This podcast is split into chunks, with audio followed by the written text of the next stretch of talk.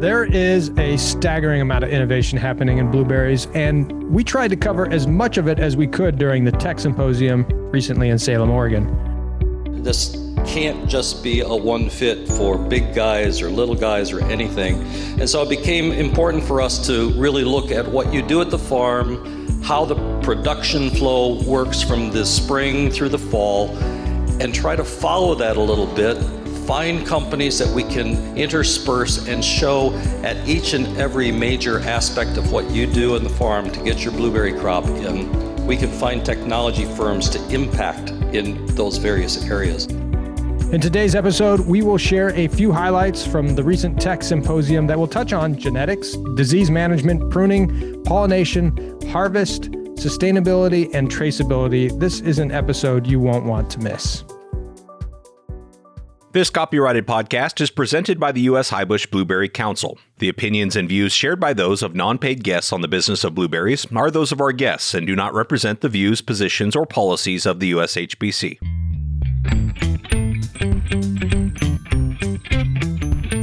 The blueberry industry is like no other passionate, resilient, and innovative. This podcast is your source for the latest information on the management, markets, research, and technology related to blueberry production. This is the business of blueberries. Here's your host, President of the U.S. Highbush Blueberry Council, Kasey Cronquist. Welcome back to another episode of the Business of Blueberries, the only podcast dedicated exclusively to the blueberry industry. The USHBC NABC Tech Symposium and Fall meetings are behind us, and what an incredible week filled with great people, valuable information, and productive conversations. Over 400 people were registered for our event, but for those of you who weren't able to attend Tuesday's Tech Symposium, we thought it would be appropriate to dedicate today's episode to providing a bit of a recap from that day now, let's be fair, it's difficult to condense nine hours of presentations and information into just 30 minutes, but we're going to do our best to give you a sense of those innovations that we did feature. If anything in particular catches your attention during today's episode, I do encourage you to go back and check out all of the presentations we now have posted at blueberryevents.org. There you'll find the entire day's program there for your reference and for all of the content in its entirety. We'll include that link here in the show notes uh, on the episode today as well. One thing that I personally appreciated about the program was that we discussed innovations at every step in the blueberry value chain, from genetics to field operations to harvest to post harvest to sustainability. There is so much happening in blueberries, and it was exciting to have so many great speakers, experts, and companies involved. We'll start today's reflections with genetics. I was able to moderate a panel titled technology and the consumer experience, which included Adam Wagner, Ridley Bell, Patricio Munoz, and Paul Sandefur, who you'll hear from in today's first clip. Paul is the breeding manager at Fall Creek Farm and Nursery, and he's talking about the importance of having both public and private blueberry breeding programs. A lot of what we do in the private industry and, and breeding is still in direct collaboration with the public breeding programs. So if you look back at the history, uh, and there's several in the audience who've, inter- who've worked with the public breeding programs that really set up what we do in blueberry breeding. Uh, I look back 100 years ago when breeding started and what the, the germplasm that was established by those public breeding programs. The development of that germplasm was in collaboration with growers and with nurseries. And then as they saw that material on their own farms and develop in their own specific geographies, they realized, you know, we could take this material, form relationships with those public programs, and then optimize that for our specific territory.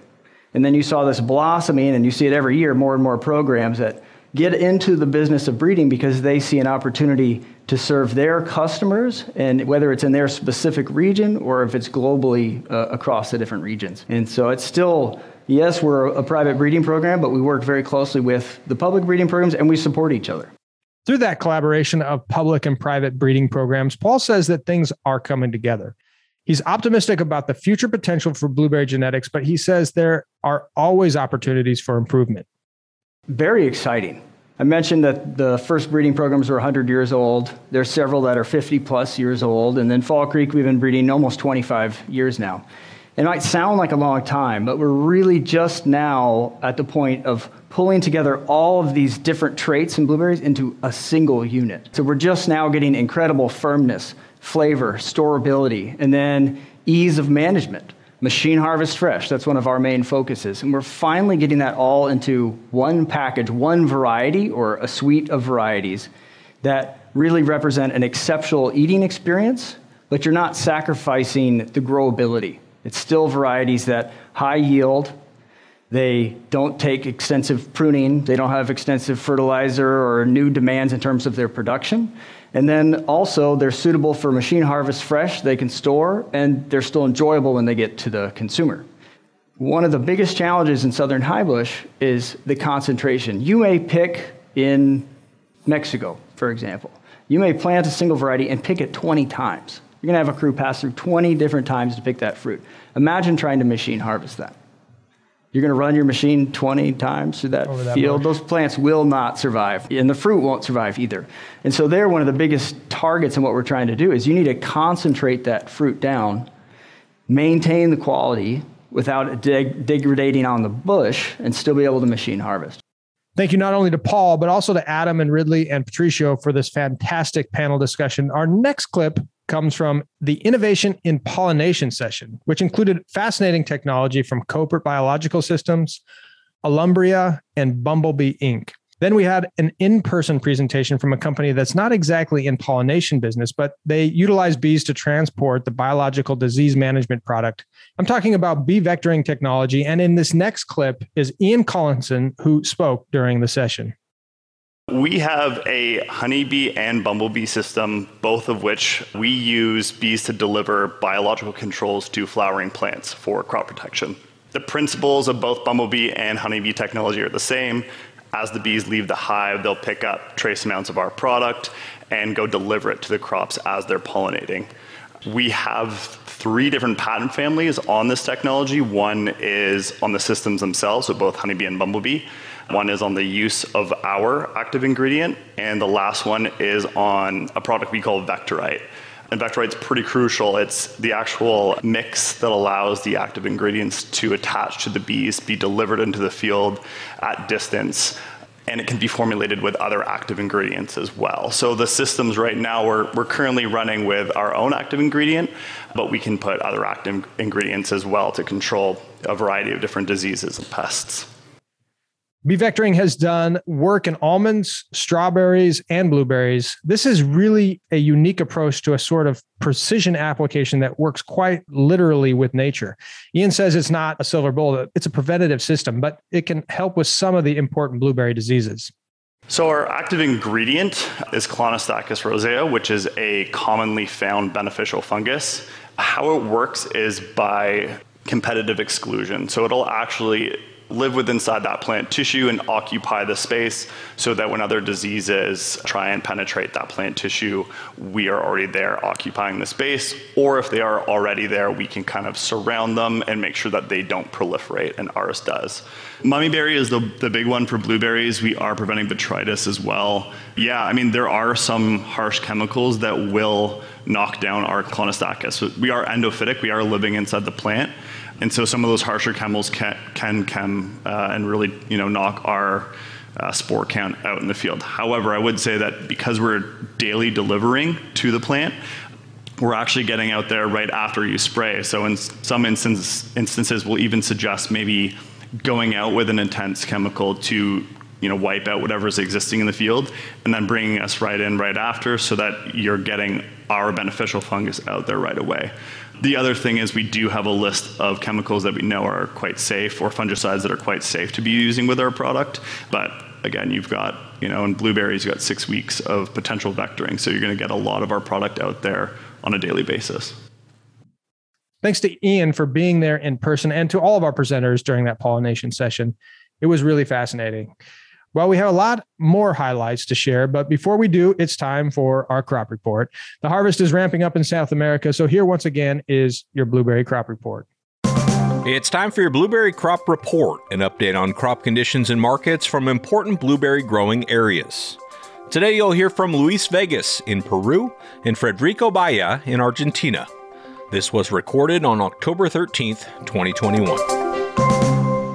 I have with me um, the information on the last uh, report from Argentina showing all the data from week 40, which was last week. Argentina shipped last week almost 2 million pounds, and that makes the accumulated volume until today 6.4 million pounds in total.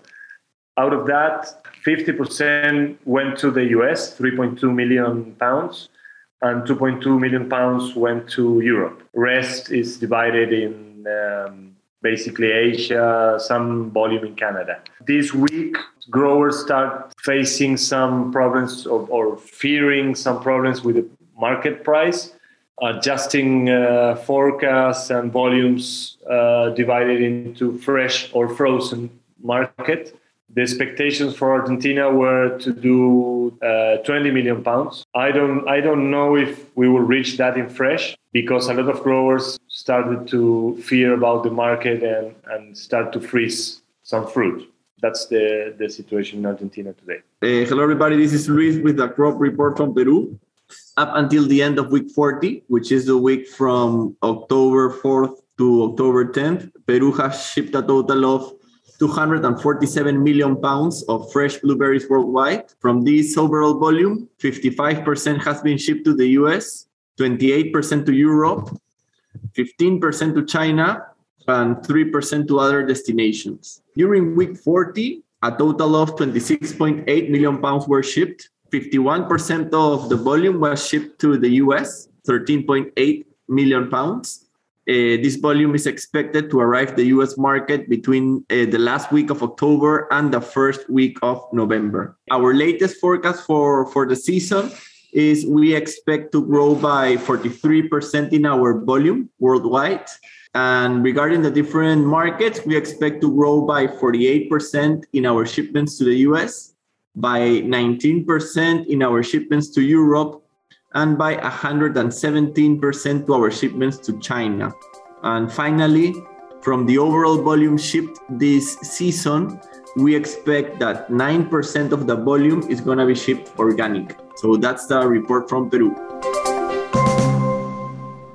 Well, thanks so much to our colleagues who take the time to participate in this report.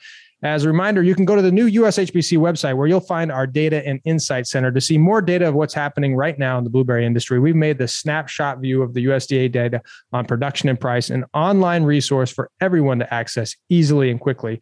Make sure you go to ushbc.org forward slash data to check that out. Now, back to our tech symposium highlights. This one comes from our robotics in the field session, which featured exciting work being done by Innovate Ag. The Washington Tree Fruit Research Commission Oregon State University, GUSS Automation, and the voice you'll hear next, Andrew Herr from Littau Harvester. Andrew talked about their new machine, which is not a harvester, but definitely a technology that had our growers' attention. At the end of the day, it's not just, hey, how much fruit did I get with my one machine and this machine versus that machine and what gets the best yield? It's like, hey, we need to all take the approach as an entire group of farmers in the blueberry community to approach it and say, hey, what else are the other areas that we're spending money? Where can we make efficiencies happen? And so this approach came with our newest machine that we've just been in the field this year running, which is the power trimmer, the PT, as you'll hear it called in house. Our mission on this one was to produce highly efficient machinery, decrease labor costs, and increase farm productivity. And I think we've accomplished that with this. This is the same question. We all know the answers to this, but what are your top expenses? You know, when we sit there, as you go through the year, harvest labor has been a huge one. Okay, well, that's where Littau Harvester landed for a long time. But then pruning labor. I mean, this year alone on our R&D farm, we spent an exorbitant amount of money trying to get staff alone to prune, and then also staff who wanted to be out there in the rainy weather we have around here and everything else. And we're sitting there going, man, this is a perfect time for our PT to really be in the market. Labor is certainly a big problem that is not going away. Automation was definitely a theme throughout the day, from pruning to spraying to harvesting to sorting. And that's what's fascinating about all these problems that they're all connected. Andrew made that point clear, especially when it comes to the connection between pruning and harvesting.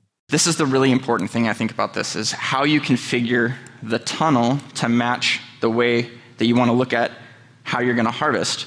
I mean, we all know when we're out there harvesting, which is where we focus a lot of our energy on at Littau, Where do you lose berries? I have every year farmers come to me and they're like, Do you see those 25 berries that are sitting right behind the backside of the base of my blueberry plant?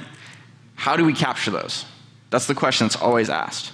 Well, it's a combination of pruning because you, there's no way if you're, you're going down to the stock of it and it's this wide that I can get anything in here. It doesn't matter how smart any of us are in the world of harvesting, it's really hard to close any catcher plate inside of that the smaller you are at the base, the more fruit you're going to capture.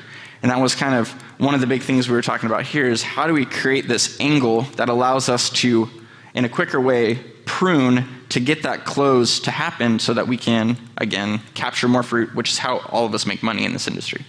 Thank you, Andrew, and everyone who presented during the robotics in the field session. It was also fun to see Littau's equipment as well as Monarch tractor and others out there in our tech tour the following day.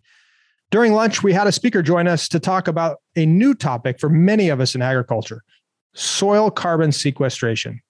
Dr. Markus Kleber is a professor at Oregon State University who defines that as a process of plants taking carbon dioxide from the air and storing it in the soil.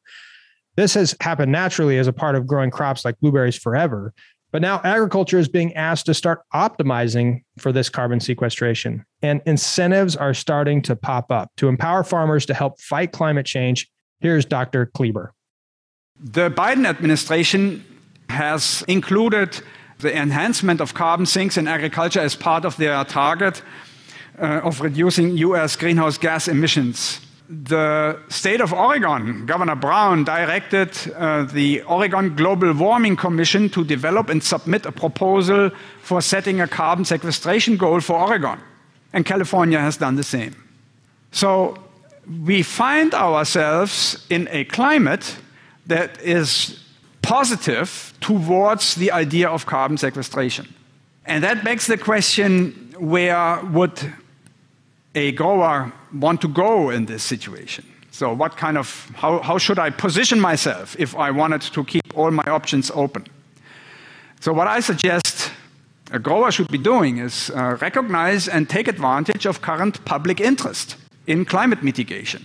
And if it is just for marketing purposes, be prepared to take such actions that strengthen soil health and sustainability and are incentivized by forthcoming or potentially incentivized by forthcoming climate smart agricultural programs, such as Oregon Agricultural Heritage Program. You can not really make a big mistake if you engage in activities that increase soil carbon. In the vast majority of cases, such activities will be beneficial to your plants, should give you returns regardless of whether they are counted as carbon sequestration or not. And lastly, participate in climate smart training and technical assistance programs when offered. Now, it's exciting to think that our growers might start seeing rewards for the ecosystem services they are already offering while taking actions that strengthen soil health and sustainability anyway. But Dr. Kleber cautions that there are also still a lot of questions when it comes to the measurement and validation of how much carbon sequestration is actually happening. But the problem here is that to date, there is not really a practical way of proving how much carbon we have actually sequestered in the soil. So, greatest obstacle currently preventing us from implementing soil carbon sequestration measures is the lack of a robust, standardized, and affordable technology to measure soil carbon stocks. And that is not just my assessment, that is the, the, consensus among folks, even such. So, Pete Smith is a modeler from England. Over many years, he has explored and and, and promoted the idea of soil carbon sequestration. But even he has to admit if we really want to document how much carbon we had increased between last year and this year, the cost for the associated measurements are likely going to make the, the effort just not worth it. Despite the caution that there are still a lot of details to work out, this area of sustainability is one to keep an eye out going forward. Okay, I have one more session from the symposium that I want to make sure we highlight. But first, let's take a short break here for our marketing boost.